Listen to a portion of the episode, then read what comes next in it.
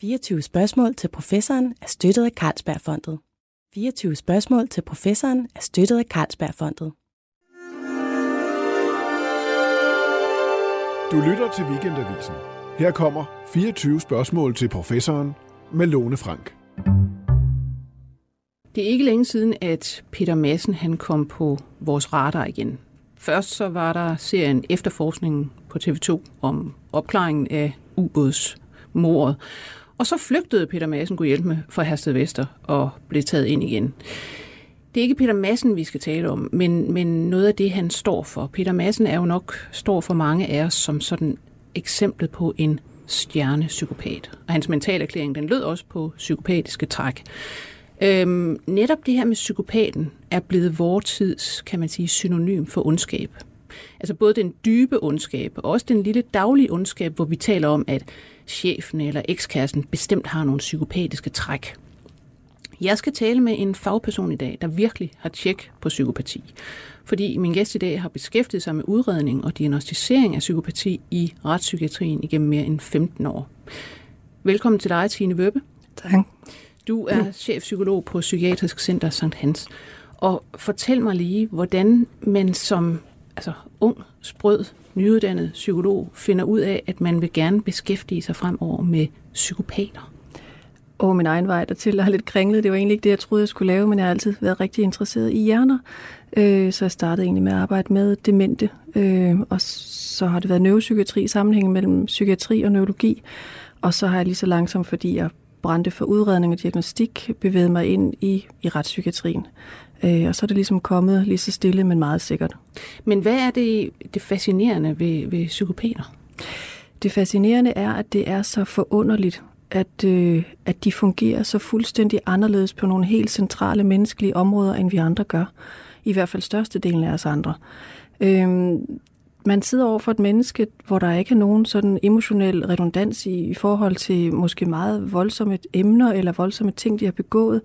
Øh, og man kan gang på gang, også som fagperson, selvom man har siddet over for rigtig mange af dem, øh, blive forundret over, øh, hvorfor der ikke er noget respons, hvorfor der ikke er noget, der ligesom giver emotionelt eller samvittighedsmæssigt genklang eller, eller giver en eller anden regning.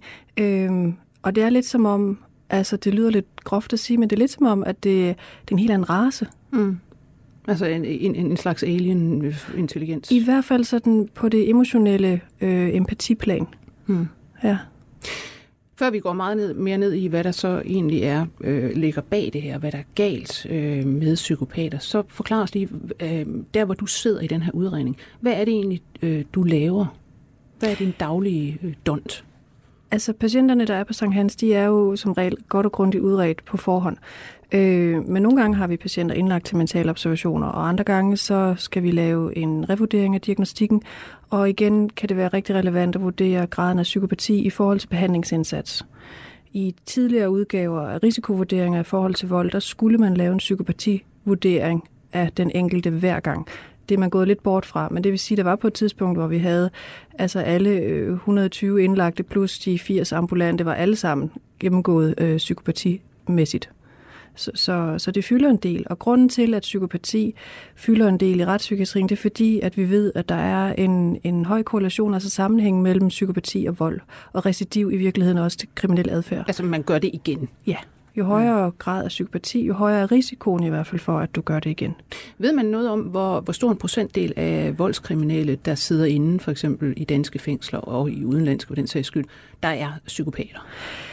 Der er ikke som sådan dansk, danske data, jeg lige kan hive op af hatten, men, men der Robert Hare, som har lavet psykopatitjeklisten, i noget af hans arbejde med netop at udvikle det her instrument, der fandt han ud af, at når man bruger den amerikanske diagnose, der dækker over begrebet psykopati i, i Nordamerika, altså DSM, når man bruger den diagnose, der hedder Antisocial Personality Disorder, som dækker meget over kriminel adfærd også, når man bruger den i fængslerne, så opfylder 80 procent af de indsatte de diagnostiske kriterier for den her personlighedsforstyrrelse, men den har altså også meget meget vægt på kriminel adfærd, så det er ikke så mm. underligt. Men når man så lavede en psykopati-checkliste gennemgang mm. af de samme indsatte, så var det kun altså 10-12 procent, mm-hmm. der så opfyldte betingelserne. Nogle gange helt op til 20, men det er stadigvæk langt fra 80. Men altså i virkeligheden kun en fjerdedel måske, der så maksimalt var sådan rigtige psykopater. Så det er altså et eller andet andet. Det er sådan en kondenseret, mere, øh, øh, mere hardcore udgave af, af noget antisocial adfærd. Ja. Så, så det er sådan en anden måde at, øh, at begrebsliggøre det og også at gøre det, så vi kan vi kan kvantificere det. Hmm.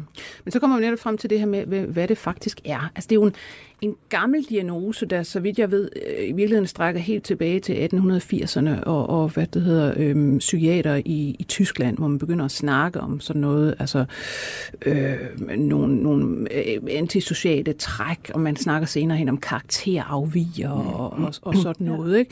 Men øh, altså, hvornår er det, man begynder netop, som du siger, Robert Hare, en kanadisk forsker, der begynder på et tidspunkt øh, at, at altså gøre noget ud af, at finde ud af, hvordan kan vi faktisk netop altså, karakterisere de her, hvordan kan vi diagnostisere de her mennesker? Altså, vi har jo kendt psykopati lige så længe der har været mennesker i virkeligheden. Altså, det er beskrevet i Bibelen også i Salmernes bog, at der er beskrevet de her typer af mennesker, der er øh, mest optaget af sig selv og egne behov. Og så, som du siger, jamen 1800-tallet frem efter, hvor, hvor psykiatrien blomstrer, der begynder man jo også at have fokus på det, og sådan en som Klikli, der skrev The Mask of Sanity, og den var forløber for at få begyndt at beskrive det her på, med sådan nogle kliniske konstrukter, vi kunne bruge til noget i forhold til at adskille og diagnostisere og også planlægge behandling. Men Robert Hare, han, øh, han beskriver øh, i sit arbejde, at, at det var besværligt på en eller anden måde, at, at, øh, at det amerikanske system, der jo netop ikke fuldt ud dækket eller indkapslet det, som er en rigtig psykopat. Mm. Øh, og vores ICD-10-system her, WHO's øh, diagnosesystem, gør heller ikke. I vores system, der øh, er psykopati dækket af den diagnose, der hedder dyssocial personlighedsstruktur. Mm. Og der lægger man vægt på psykopatiske træk, mm. altså personlighedstræk.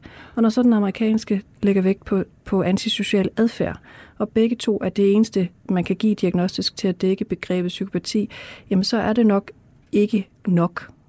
Og det han så gjorde med psykopati-tjeklisten, det var, at han prøvede at forene øh, det bedste af de to øh, diagnostiske værktøjer i virkeligheden. Så psykopati-tjeklisten, den øh, inkorporerer en masse omkring personlighedstræk, mm. og så en masse omkring adfærd. I virkeligheden nærmest halvt-halvt. Så den ligesom tager det bedste af begge verdener og forener det. Og det er jo en, altså, en, en meget interessant liste. Altså, jeg har den her på dansk, øh, og der indgår 20 punkter. Altså, den starter for eksempel med glathed og overfladisk charme, grandiøs følelse af selvværd, der er patologisk løgnagtighed, der er ufølsom øh, og mangel på empati, parasitær livsstil, ungdomskriminalitet, impulsivitet, øh, tidlige adfærdsproblemer, promiskuøs seksuel adfærd. Der, der er rigtig meget, øh, det lyder alt sammen meget ubehageligt. Og så, så scorer man så en person. Hvad, hvad gør man egentlig, når man sidder med, med den her checklist over for en person? Altså, jeg kunne virkelig rigtig godt tænke mig, at den hed noget andet end checkliste, for det mm. lyder som om, det er noget, du hiver ud af et ugeblad, og så sætter du sådan nogle flueben ud i siden, og så finder du ud af, om chefen eller naboen er psykopat. Ja. Og det er bestemt ikke sådan, den hænger sammen. Det er det i virkeligheden, der hedder et assessment tool, hvor det er, at du gennemgår alt anamnestisk materiale, altså alt baggrunds, tilgængeligt baggrundsmateriale på patienten eller observanten, Øhm, og så laver du et langt interview med vedkommende, der også er struktureret. Øhm, og så sammenholder du det og rater på de her 20 forskellige faktorer. Mm. Du rater to, hvis det er helt sikkert til stede, et, hvis det er muligvis til stede, og 0, hvis det ikke er til stede. Og det vil sige, at man kan jo score fra 0 til 40. Mm. Altså point i den her ja. skala, kan ja. man sige. Og det tager test. tid, og man skal være meget øh, ydmyg over for det stykke arbejde, man laver, fordi det er utroligt stigmatiserende, og, og at nogen får en eller anden høj PCL-score, øh, den kan man jo ikke sådan lige vriste fra sig igen, så man skal vide, hvad man gør. Øh, og for at kvalitetssikre sådan et stykke arbejde, så bør man også lave det, der hedder samrating med kollegaer, så man sikrer sig, at man nogenlunde arbejder efter samme golden standard osv. Så det er, det er i virkeligheden et, er et håndværk, Ja, så det er noget, man, man kan ikke bare komme ind som ny psykolog, og så få den der i hånden og sige, nå, jeg laver lige en test på vedkommende der finder ud af. Altså hvis du er psykolog, kan du godt købe materialet, men så bør du have øh, høj nok etik til at vide det. Hvis du ikke er trænet i det, så bør du ikke. Så bør du konsultere nogle erfarne mm. kollegaer, eller tage noget uddannelse i det. Og vi er en, en flok herhjemme, øh, måske 10 stykker, der har været i udlandet og blevet certificeret i brugen af PCLR. Øh, og det er ikke fordi, man nødvendigvis skal være det, Øh, men, men der er der i hvert fald en eller anden form for kvalitetssikring af, at, at, øh, at når vi sidder og arbejder med det, så er vi i hvert fald blevet trænet af dem, der har, har lavet mm. det. I USA er det også sådan, så du, øh, der optræder psykolog, retspsykolog og retspsykiater meget mere som ekspertvidner i retssager osv., ja. og der må du slet ikke øh, lave den her slags vurderinger uden at være certificeret til det. Men vi har et andet system her, så der er ikke sådan nogle krav. Øh, jeg har gjort det for at være interesse selvfølgelig, men også for at kvalitetssikre det stykke arbejde, jeg laver. Mm. Øhm, så. Men det er, det er interessant, det du griber fat i, det her med, at man kan ikke bare lige rate chefen osv. Det Nej. har vi jo alle sammen lyst ja. til. Men, men, og det, når man ser ud i, i verden, altså på dameblade, på DR's hjemmeside, alle steder kan du i virkeligheden få den her tjek lige, om du er psykopat, eller om dine omgivelser er. Ikke? Mm. Og der er gået sådan en, en interessant næsten inflation i det. Der kom en bog på et tidspunkt af den engelske eller britiske journalist John Ronson, som simpelthen hedder The Psychopath Test, hvor han gik ud også og prøvede denne her på mange forskellige mennesker, og sad og talte med, du ved, certificerede stjernepsykopater i fængsler, øh, går ud og bruger den på øh, chefer osv., og, og ja. finder en masse hvad man sige, problemer i netop bare at bruge den sådan på vores hverdags øh, kolleger ja. og sådan noget. Ikke? Der er et kæmpe mørketal, øh, en masse ting, vi ikke ved om psykopati. Fordi den store udfordring er, at de psykopater, vi kan forske på, det er dem, der sidder bag lås og slå, eller er indlagt i retspsykiatrien. Ja. Øhm, og det er jo i virkeligheden nok en mindre del af psykopaterne. Så, så dem, vi ved mest om, det er den mest ekstreme del, eller den mest syge del. Og alle dem, der ligesom går rundt i blandt os, som, øh, som ikke bonger så højt op, som dem, der måske er indsat i Hadste Vest eller indlagt i retspsykiatrien, de, øh, de er svære at indfange til forskning. Øh, hvordan skulle jeg gøre det? De vil mm. ikke, hvem vil vedkende sig, at man er psykopat, og dernæst så troppe op til et forskningsprojekt omkring det. Psykopaten synes jo som udgangspunkt ikke, at han selv har nogle problemer. Hvis du har nogle problemer med ham, så er det dit problem, og det må du selv om. Men han har jo ikke et behov for at ændre sig. Hvorfor skulle han gøre sig mere sårbar over for, for verden? Øhm, så de kommer jo ikke i terapi og terapiforløb, hvis de har det i højere grad. Så øh, Robert Hares checkliste er også lavet med udgangspunkt i en retslig population. Og derfor er den problematisk, hvis du lige pludselig skal anvende den på chefer eller naboer og meget andet. Øhm, de sidste fire øh, øh, faktorer i den, de handler om kriminel adfærd og udblivelse for prøveløsladelse og sådan nogle ting. Altså det er jo de færreste naboer og chefer, ja. der vil score noget der. Ikke? Så, så, den, altså, øhm, så forskningen i psykopati er rigtig interessant, men den er jo i virkeligheden mest sigende for det felt, jeg arbejder i, fordi det, det, det er dem, det handler om. Ja. Og alle de andre, dem som du har meget større chance for at møde ude i dit dagligdagsliv, en chef, en kollega, en ven, veninde eller en venindes nye kæreste, eller whatever, dem kan man ikke måle med denne her, ja. fordi de, de passer ikke til. Det er ikke rettet mod dem. Øhm, og det bliver svært at lave noget, der kan måle de andre, den anden gruppe, der er hverdagspsykopater, om man så skulle kalde dem det. Det bliver de jo kaldt lidt populært. Ja. Øh, man kan i ikke måle dem med psykopatitjeklisten, og hvordan man så skal konstruere noget, der kan måle det meget nøjagtigt, det, det kan jeg ikke rigtig gennemskue forskningsmæssigt. Nej. Men er man så enig om i psykiatriske og psykologiske kredse, at vi har at gøre med ikke et enten eller, men en eller anden form for et spektrum, ja. hvor man kan ligge på med nogle egenskaber? I hvert fald psykologer, der er trænet i psykiatri og i psykopatologi og diagnostik, hvis du nu er organisationspsykolog, så har du nok ikke det her så meget som fokus. Øh, så, så os, der arbejder i psykiatrien, og forhåbentlig også en masse af mine kollegaer, der er i privat praksis, har, er meget bevidste om det her. Men altså personlighedsforstyrrelse som psykopati jo så i sin essens diagnostisk går ind under, fordi mm. den ryger ind under dyssociale personlighedsstruktur i vores system, er jo på et kontinuum fra let til moderat til svær. Ja. Øh, så, så, og psykiatriske diagnoser er heller ikke eksakt videnskab. Det er, det er rammer og modeller og øh, lister, vi har lavet for ligesom at kunne rubricere vores patienter, så vi ved, hvor vi skal starte henne, øh, og hvilke udfordringer vi har behandlingsmæssigt. Ja.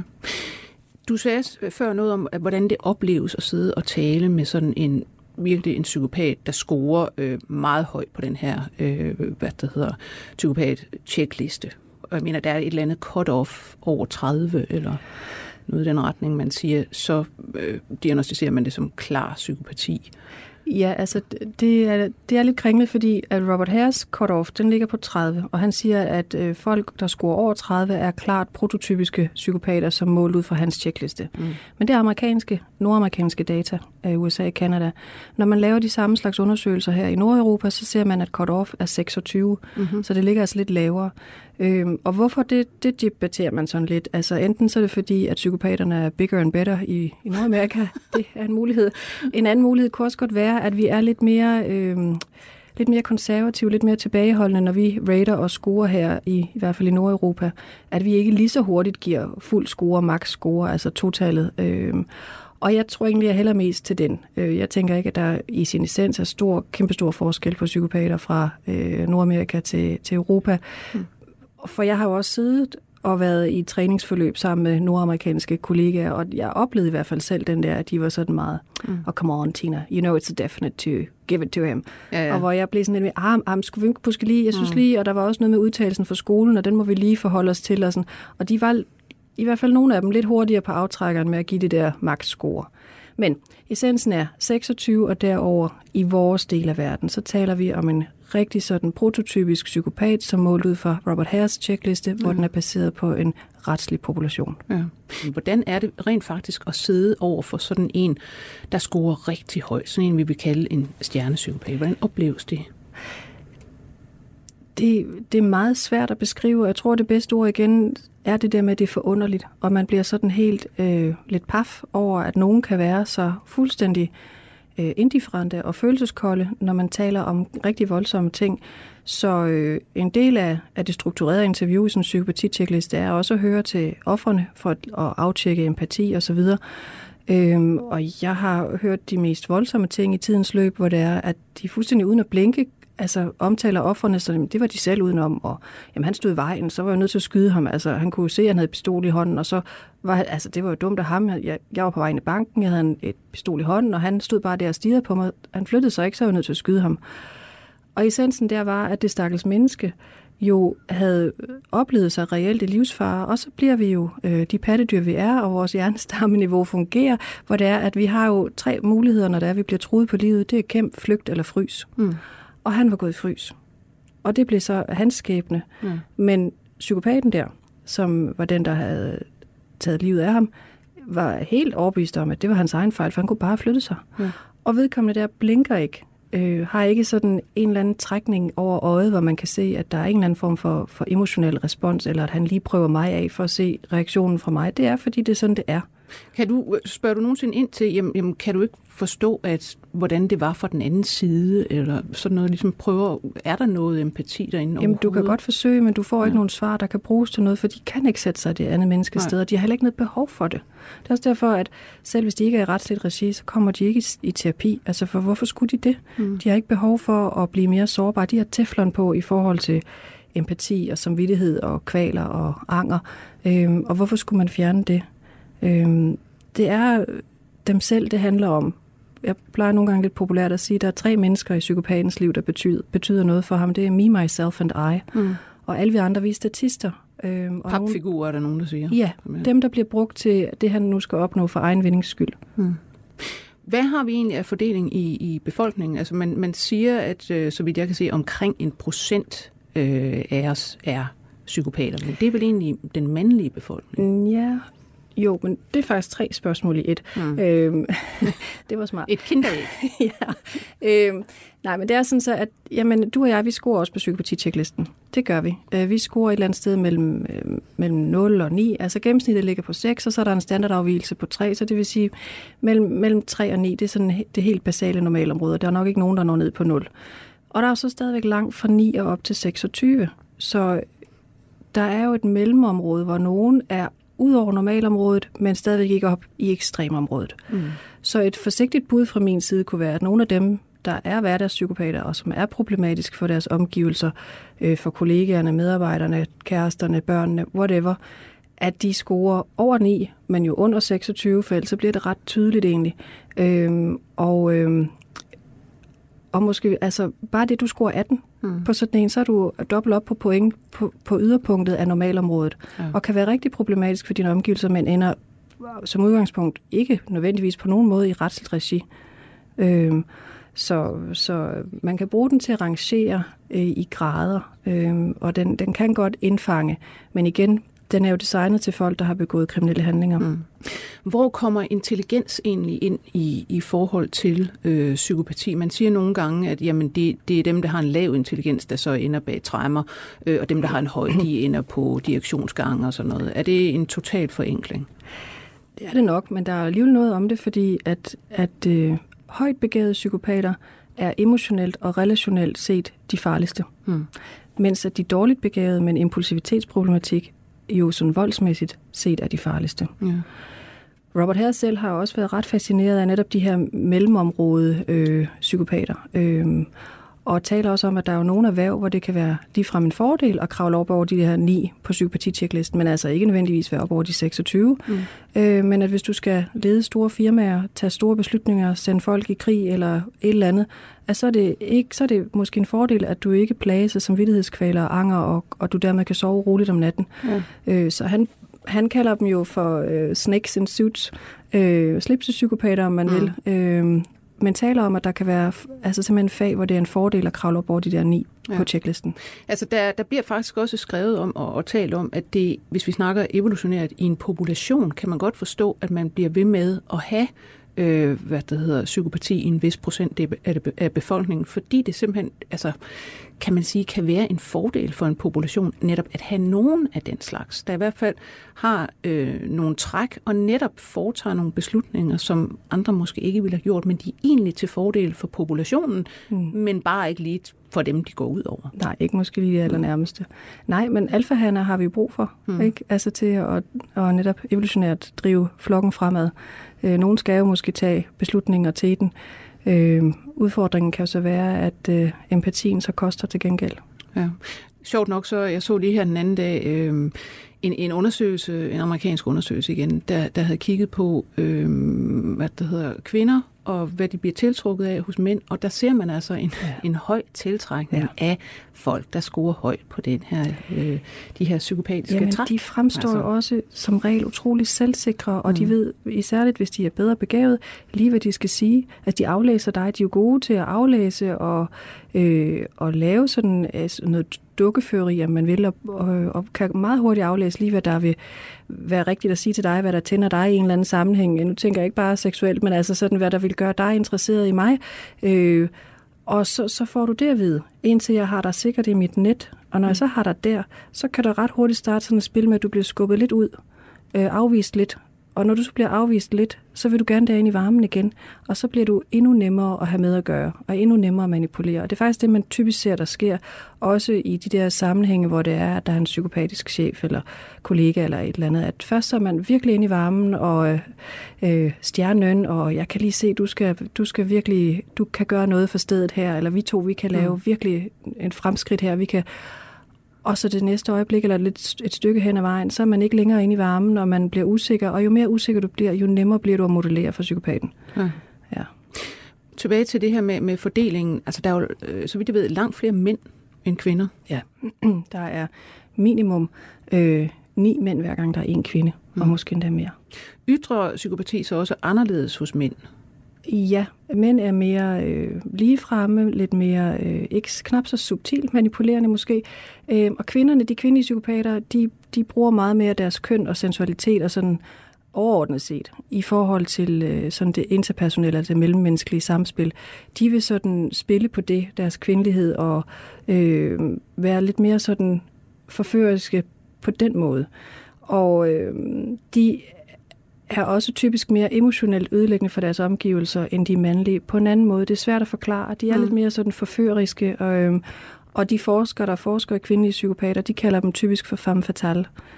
Øhm, ja, og, og jeg synes også, jeg kunne godt tænke mig, når jeg nu har et lille talerør her, øh, at slå et slag for, at offrene for psykopaterne, der, der tænker man typisk en kvinde, der er nedbrudt, mm. og som øh, måske har fået børn og skal ud af et ægteskab, øh, eller at det er øh, den mandlige chef, man har haft. Eller, øh, men det er typisk, vi tænker alle sammen også typisk på en mand, der er psykopat, og dermed også på det typiske offer for i hvert fald sådan en, en, øh, en øh, emotionel relation som en kvinde. Men de her kvindelige psykopater efterlader jo altså også nogle mandlige ofre. Og de her mandlige ofre, det er rigtig svært for dem, både i forhold til, jamen, hvad de har været udsat for, at man er ret nedbrudt øh, mm. selvværdsmæssigt og efter sådan en relation med en psykopat.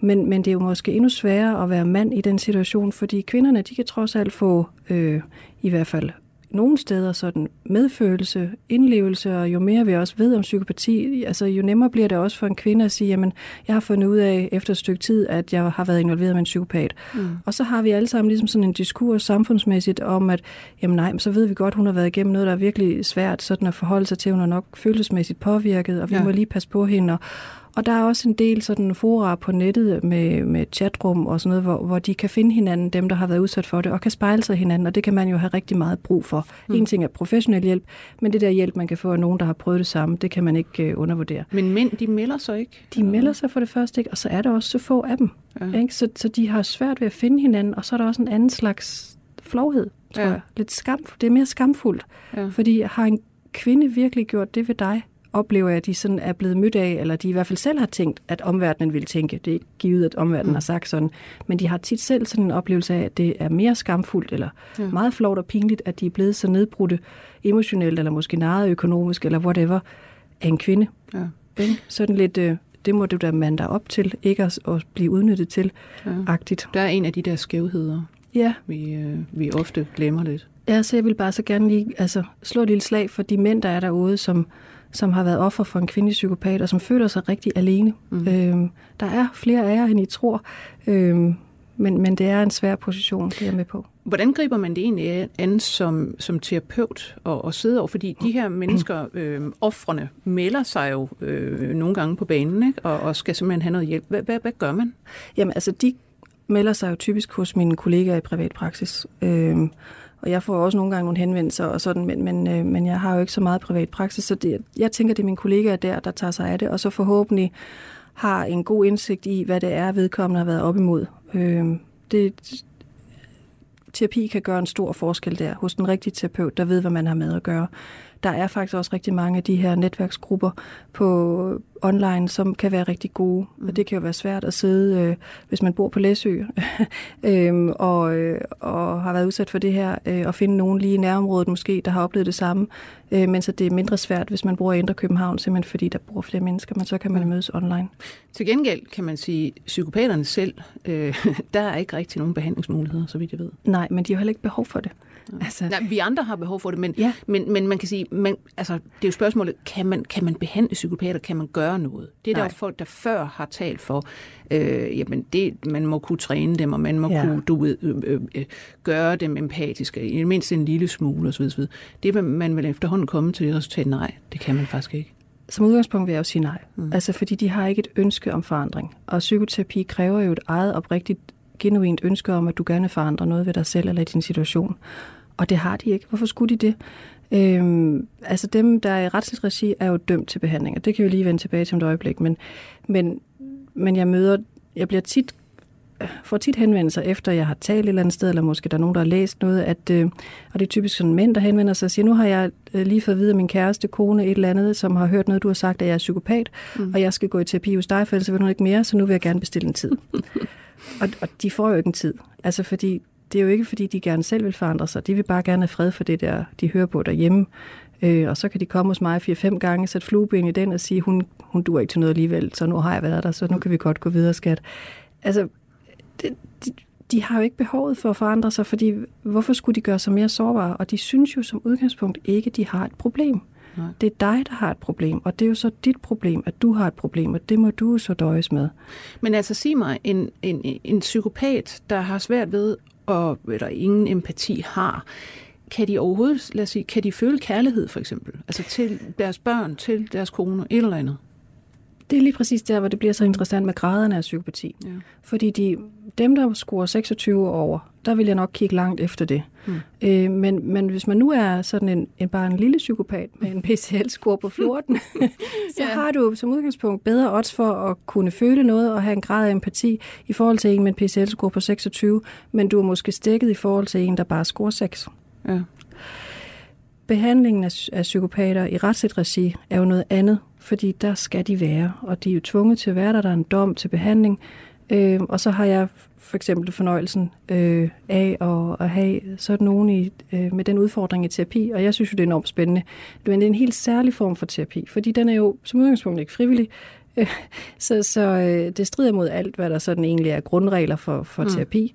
Øh, men det næste er, at med kendskabet til psykopatens struktur, så designer man terapien ud fra det, og det betyder, alt i hans verden handler om ham, ja. så det gør terapien også. Hvis jeg begyndte at lave sådan mentaliseringsbaseret terapi, øh, empatiunderstøttende terapi, interpersonel. Jeg vil ikke nå nogen vegne med det. Han ville nikke og sige ja og nej, jo, og så kunne vi sidde der på syvende år, og det ville ikke rykke noget som helst. Og en masse kritik af behandling af psykopater i tidens løb har jo også gået på, at man bare gør dem til klogere og smartere psykopater, for man lærer dem, hvad de skal sige for at slippe ud. Mm. men, men jeg gør så det, at jeg tager udgangspunkt i det, der er interessant for ham, nemlig ham selv. Øhm, ja, hvordan han skal klare sig bedre, om så sige, og ja. undgå vel at komme ind næste gang. Ja, øh. og lige præcis. Ja. Altså, så øh, lad os lave en, der hedder Hans Ole. Øhm, Hans Ole, nu er du dømt til at skal være her, øh, og nu skal du så døje med mig to gange om ugen de næste øh, mange år måske. Ja, og det er noget værre noget, og det er han ikke særlig tilfreds med, og jeg kunne sige en masse grimme ord, han sikkert vil sige. Mm. Og hvis man så skal koge sådan et terapiforløb meget ned, øh, så vil det være noget med at få ham til at indse, jamen altså, hvorfor er du her? Jamen, det er alle de andres skyld. Okay, men hvad gjorde du selv i situationerne? Jamen, jeg gjorde ingenting ved de andres skyld. Nej, men skulle vi ikke kigge på, hvad du gjorde i de situationer selv, sådan så hvis du kommer til at stå i de situationer igen en anden gang, når du ikke er her længere, så kan det måske nå at fare igennem hovedet på dig. Hov, hvis jeg gør ligesom jeg gjorde sidst, så havner jeg dernede igen, og så skal jeg døje med hende der to gange om ugen i mm. fem år. Så vil han gerne. Det er simpelthen nogle praktiske anvisninger. Simpelthen en måde, og altså adfærdskorrigering i forhold til, at så kan jeg håbe på, at når han kommer ud, så at der netop når at ryge noget igennem hovedet på ham, inden han laver uhensigtsmæssig adfærd igen. Jeg har mm. ikke noget håb om, eller altså, jeg har ikke noget sådan, ja, jeg tror ikke, jeg kan lave psykopaten om, men hvis jeg kan lære ham at ændre sin adfærd, mm. så kan det jo gøre en kæmpe forskel. Og så er vi jo netop ved det med, hvad det er. Altså, og det er en, en, man siger, en personligheds forstyrrelse. Ja. Dyssocial personlighedsforstyrrelse. Ja. Pers- personligheden er i sin, øh, hvad skal man sige, øh, sit grundlag simpelthen anderledes. Ja. Og den måde, det så opstår på, det siger man jo så, det er formodentlig en udviklingsforstyrrelse. Hvad mener man egentlig med det? Nej, en udviklingsforstyrrelse, det er nogle andre ting. Det er jo Asperger, ADHD og sådan. Men, men, men, men man er jo, vi ved ikke, om det er om der er en klar afgang eller ej. Mm. Man undersøger meget og kigger efter, om man kan finde nogle gener, der, der kan vise sådan en, en forløber for voksen psyk- psykopati. Og der er nogle forskere i England, der har fundet øh, nogle genmarkører for en særlig form for adfærdsforstyrrelse hos børn, der så sidenhen ofte får en form for voksen psykopati. Og det kigger de jo selvfølgelig meget på at se, om de har fundet noget, der kunne, der kunne vise os vejen til måske en eller anden forståelse af måske der også er forskel på generne øh, i den altså, her sammenhæng. Vi, vi kan måske lige gribe fat i det her, fordi det, det er jo interessant det her med, som man siger, altså, øh, kan man virkelig diagnostisere psykopater altså allerede i barnealderen? Ikke? Og det er jo det her med, at man, man, man prøver at finde ud af, er det noget, der, der sker skal man sige, meget, meget tidligt i, i udviklingen, det der med, med en udviklingsforstyrrelse. Ikke? Man kom så frem til, for, for nogle år siden var der simpelthen... Øh, forskere og psykiater, der begyndte at tale om, at vi, vi kan sådan set sagtens diagnostisere en, en fireårig som psykopat. Og ja, sige, psykopatiske at, børn. Ja, ja. At det er sådan, de er sådan her allerede. De vil aldrig nogensinde øh, ændre sig. Og det, man kigger på hos dem, er, er det, man kalder kolde, ufølsomme træk. Mm. Altså, at de netop... Øh, de, de er sådan nogle, der typisk piner dyr, øh, piner og manipulerer deres familie. Nyder at se andre blive ked af det eller lide. Ja, ja simpelthen. Ja, der Styrer taler man hele om, familier. Ja, psykopatiske børn. Det, det er jo et voldsomt begreb, og det er mm. enormt stigmatiserende, man skal passe meget på med det. Øh, men der er den der gruppe børn, og det er der, man undersøger netop, om der er nogle genmarkører der, man kan, man kan isolere, og så man kan sige lidt mere om, øh, om man fremadrettet kan vide, hvordan øh, risikoen er for at udvikle eller blive født med psykopati. Men, men det er et svært område, og det er en lille gruppe af børn der. Og alle andre psykopater, der, der øh, kan man se, at der er, øh, der er tendens til sådan en klar afgang familiært. Men spørgsmålet er, om de har arvet en eller anden form for gen, som vi så bare ikke er gode nok til at lokalisere nu, mm. eller om det er fordi, at børnene spejler sig i deres øh, rollemodel, altså den primære voksne, som så er psykopatisk, så vil det jo typisk være faren, og på den måde tillærer sig, at det er okay at behandle sin omverden på den måde, mm. at det er okay at sætte sig selv forrest og først hele tiden, og det er me, myself and no other. Øhm, og på den måde så selv udvikler, udvikler en, mm. en voksen psykopati, så er det adfærdsindlært øh, tillært adfærd, eller er det sådan et personlighedskonstrukt? Og det er jo mm. virkelig rigtig svært at, at afgøre. Men vi kan godt se i andre grupper, at nogle gange kan psykopatisk adfærd, altså antisocial adfærd, være en god overlevelsesstrategi. Og så er det ikke, fordi folk nødvendigvis sådan i essensen personlighedsmæssigt er psykopater eller antisociale. Hvis du skal overleve i et bandemiljø, eller et meget hårdt miljø, eller et en flygtningelejr eller en krigszone eller et eller andet. Så er det faktisk en tilpasning. Så er det faktisk, altså så, så kan det være en overlevelsesstrategi, hvor mm. det er, at hvis du ikke havde været i den flygtningelejr eller i den, det, det land med krig eller noget, så havde du slet ikke været sådan. Mm. Øhm, noget, jeg kan huske, der gjorde stort indtryk på mig i sin tid, det var en af de overlevende fra Estonia, der, der fortalte om, hvordan han jo for at overleve selv havde nærmest trådt på andre mennesker øh, for at komme væk i vandet. Ikke? Og det, det pinte og plade ham, og jeg tror til den dag i dag, han stadigvæk taler om det mm. øh, i interviews og med videre. Men det er jo en type adfærd, der jo ligger ham rigtig fjernt, ja. men som han gjorde for at overleve en bestemt situation. Og nu var det jo en meget ekstrem og isoleret situation, men hvis du nu befinder dig i sådan et miljø, hvor du kontinuerligt skal overleve på den ene eller den anden led, enten mm. sådan helt reelt eller bare i gruppemæssigt, så kan det godt være, at du tillærer dig en masse antisocial adfærd og bliver mm. meget psykopatisk, men ikke er det i din grundkerne. Ja. På den led kan der være forskellige typer. Altså det, jeg snakkede med en britisk psykiater, der hedder Essie Whiting, for ja. nogle år siden. Som, hun, er, hun er den, der netop ja. har siddet med, med typisk de her børn. Ja.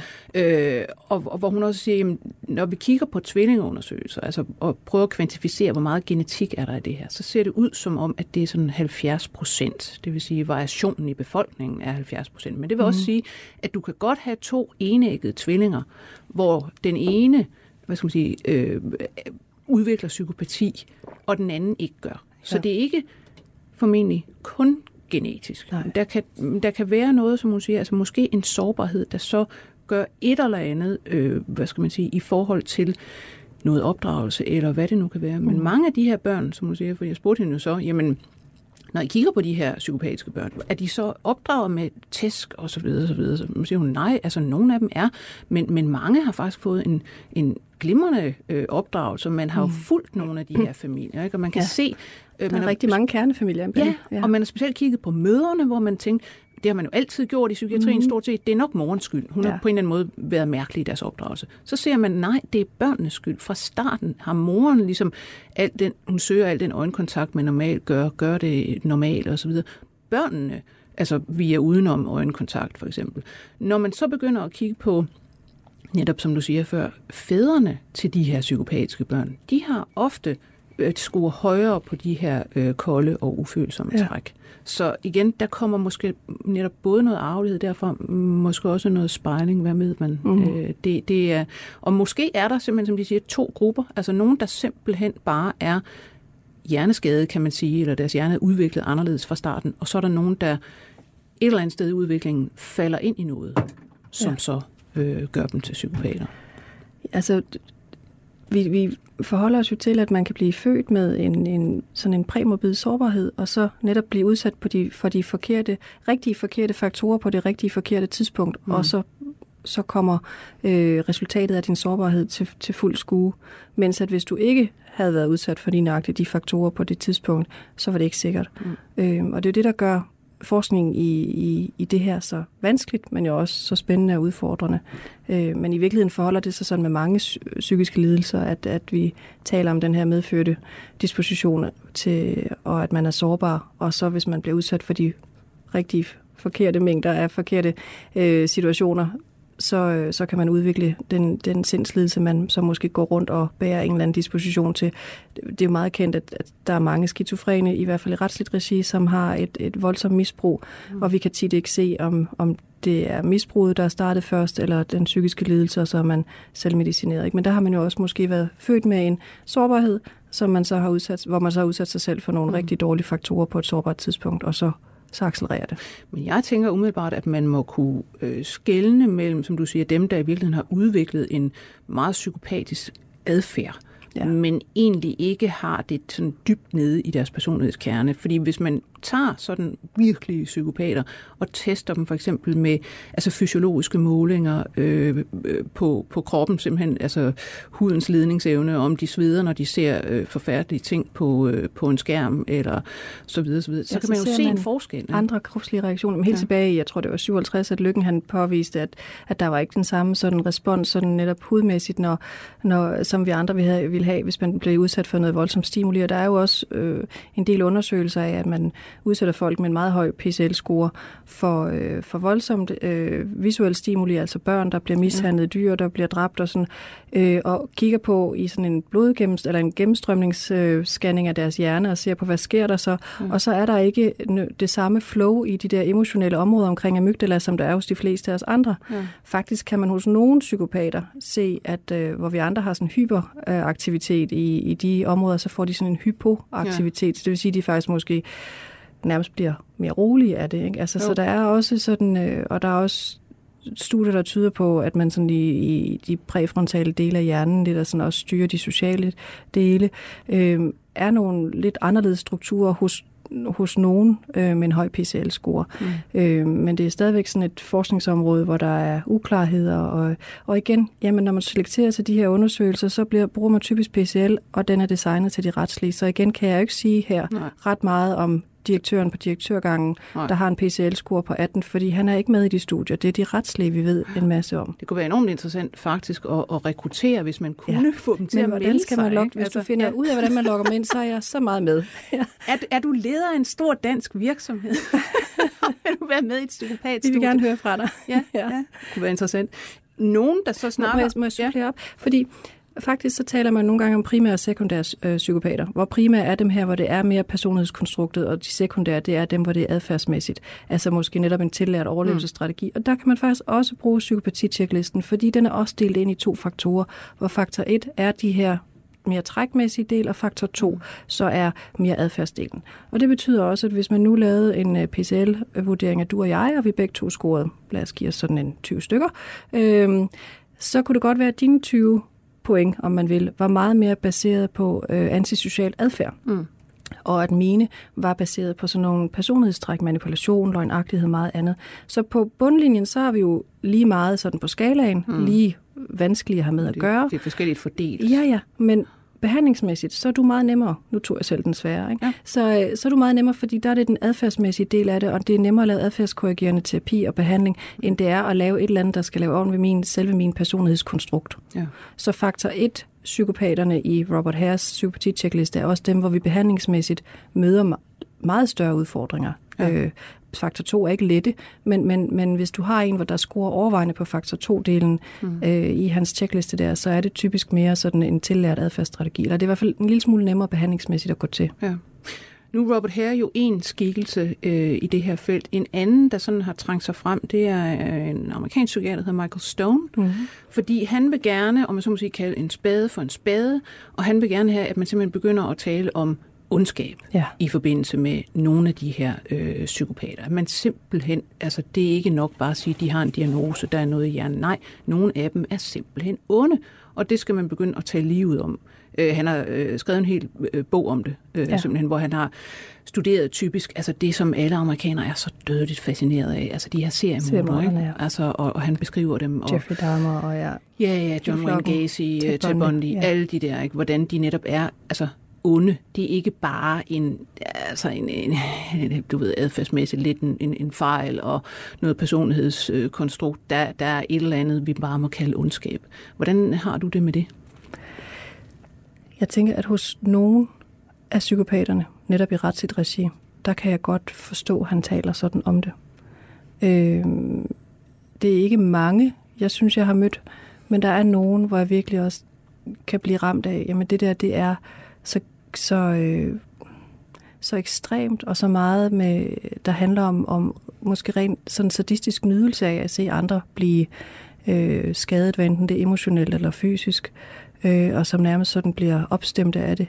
Øh, og der tænker jeg også, at der kan det være okay at bruge sådan et begreb. Men, men jeg vil nok i virkeligheden for mit vedkommende mest anvende det, når det er, at, at der er sadismen med indover, hvor det er, mm. der altså vedkommende får nydelse ud af det. Ja, så det, det er et ekstra, kan man sige, et ekstra træk, ja. der ligesom skal være involveret der. Ja. Med hensyn til ondskab, øh, synes jeg jo, at det er lidt interessant, at vi, øh, sige, vi har det med, synes jeg, i, i vores kultur i den moderne verden, at, at vi, vi har det meget svært i virkeligheden med at sige, hvad, hvad er altså det onde? Vi vil meget gerne forklare det i virkeligheden med diagnoser. Altså hvis mm. folk, altså Peter Madsen for eksempel, eller Breivik, hvem som helst, de bliver nødt til at få en diagnose. Altså ellers kan vi næsten ikke holde det ud, vel? og man gør alt muligt for, at man, man må da kunne diagnostisere, hvad er der galt i Jamen, vi har behov måske både for at forstå det, men også for at fjerne os selv fra det. Mm. Så vi altså på den måde kan, kan distancere os fra noget, der er så ekstremt voldeligt, grusomt og ondskabsfuldt i virkeligheden. Ikke? Øhm, og, og der kan det være altså sådan helt basalt menneskeligt behov for at, at adskille, og netop også sige på en eller anden, jamen de er måske en anden race. Mm. Ja. Og det er så en race, vi kan komme ud for til daglig. Ja, altså de, de retslige psykopater, det, det er de færreste, der møder dem, mm. jo heldigvis. Øh, der skal man befinde sig i mit arbejdsområde, eller være uheldig øh, og møde dem i anden privat sammenhæng, men, men langt de fleste har jo en langt større chance for at møde den der gruppe af hverdagspsykopater, man vil, som ligger, hvor de scorer over gennemsnittet på psykopatitjeklisten, hvis man skulle bruge den, men jo ikke ramler helt op i de sådan midt-20'erne, øh, mm. som hører mere de sådan mere ekstreme kriminelle populationer til. Her til sidst, øh, er der noget, bare nogle, nogle gode råd, man i virkeligheden kan tage med sig rundt i verden? Øh, nogle, nogle tegn, man kan sige, det, det her menneske skal jeg nok ikke knytte mig utroligt tæt til, eller have en, en arbejdsrelation til, hvis jeg kan blive fri. Mm. Jeg plejer at sige også til personale hos os, der har været ansat der i mange år, og jo sådan er rigtig erfarne, at den der sådan, når nakkehårene rejser sig, det skal man altså lige høre efter, og mærke efter, og respektere, at det er ens sådan, der, der bliver vi igen pattedyr, ikke? Der, der er noget, der for dit eget system varsler dig lige om, at du skal være på vagt. Og hvis du har den der fornemmelse, så skal du i hvert fald give dig selv tillid nok til lige at høre efter og finde ud af, hvad det handler om. Mm. Ja. Stol på dine nakkehår. Ja. Tak skal du have, Tine Webbe, fordi du kom. Selv tak. Chefpsykolog på Psykiatrisk Center St. Hans. Jeg skal sige, at vi som sædvanlige var produceret af Birgit Nissen, og jeg hedder Lone Frank. 24 spørgsmål til professoren er støttet af Carlsbergfondet.